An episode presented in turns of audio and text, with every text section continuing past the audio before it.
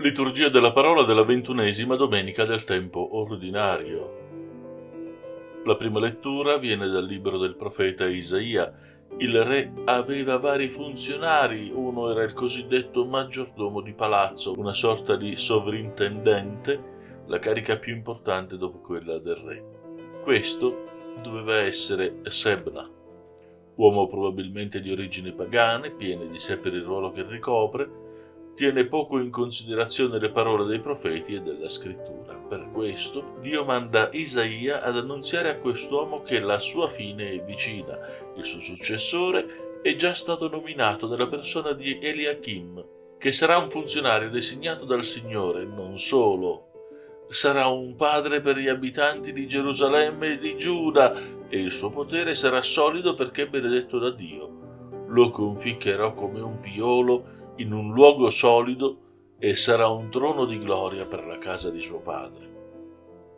Il Signore è fedele e il profeta non fa che ripetere e ribadire che anche dai servi del Signore ci si attende che siano ugualmente fedeli alla volontà divina. La seconda lettura è tratta dalla lettera di San Paolo Apostolo ai Romani. San Paolo a conclusione di questo capitolo, in cui ha riflettuto sulla misericordia di Dio, ci offre quasi un inno alla sua sapienza. In realtà Paolo sta facendo una riflessione intorno alla profondità di Dio, ma si lascia ampiamente ispirare dalle scritture e specialmente dal profeta Isaia. Infatti noi non possiamo contemplare la ricchezza di Dio se non attraverso i doni dello Spirito. Così Isaia dice, i miei pensieri non sono i vostri pensieri, le mie vie non sono le vostre vie. E anche le domande che Paolo si pone chi ha mai conosciuto il pensiero di Dio? Chi è stato il suo consigliere? Chi gli ha dato qualcosa per primo da potersi meritare un contraccambio? Altro non sono che le riflessioni dell'Apostolo sulle scritture profetiche di Isaia e Geremia.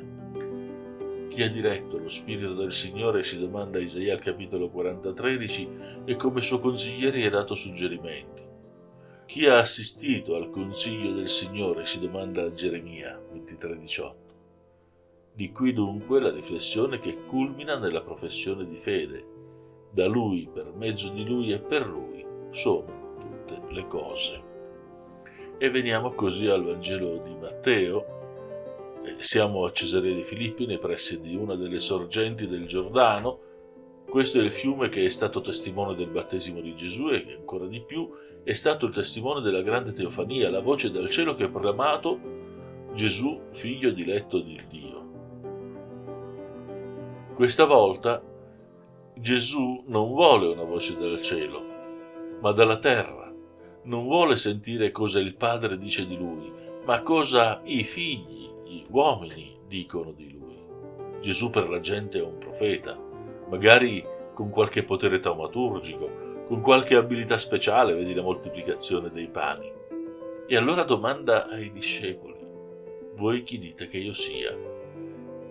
E Pietro risponde, tu sei il Cristo, il figlio del Dio vivente. Si tratta in realtà anche in questo caso di una testimonianza che in qualche modo viene dal cielo perché è ispirata.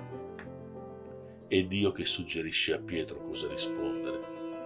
Tuttavia, dopo questa risposta di Pietro, Gesù inizia finalmente a parlare liberamente, ma prima ancora costituisce Pietro come nuova creatura il segno della sua investitura è proprio in questo, il cambio del nome da Simone figlio di Giona a Cefa, Pietro.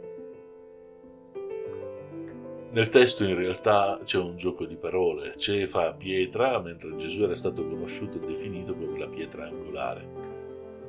In greco Petros e Petra.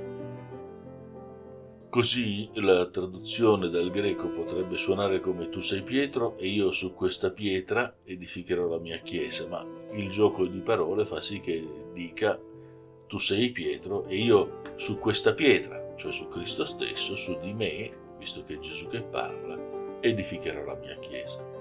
Cioè la chiesa si fonda su Cristo, pietra viva e angolare, con l'apporto degli apostoli, Pietro in testa, Gesù cioè non carica il peso della fondazione della Chiesa su Pietro, ma lo chiama a portarlo insieme con lui. Ecco il grande mandato che gli viene affidato a essere il primo degli apostoli, ma nel portare, ripeto, il peso della Chiesa insieme con Gesù. D'altra parte, Gesù sta andando a Gerusalemme per morire e non può lasciare la Chiesa incustodita. Ecco perché, pur garantendo la sua vicinanza, dà questa investitura a Pietro.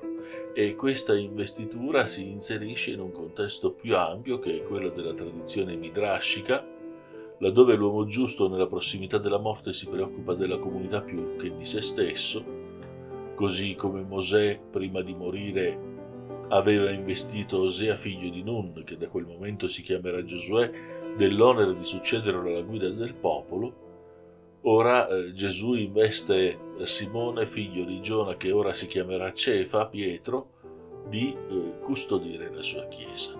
E il Vangelo si chiude con una promessa, quella delle chiavi del regno.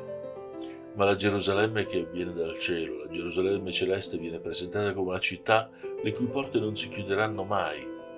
Le chiavi allora serviranno piuttosto a chiudere le porte dell'abisso e della morte.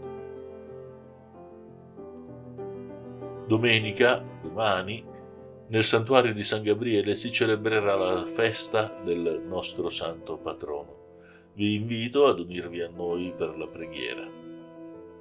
A risentirci alla prossima settimana.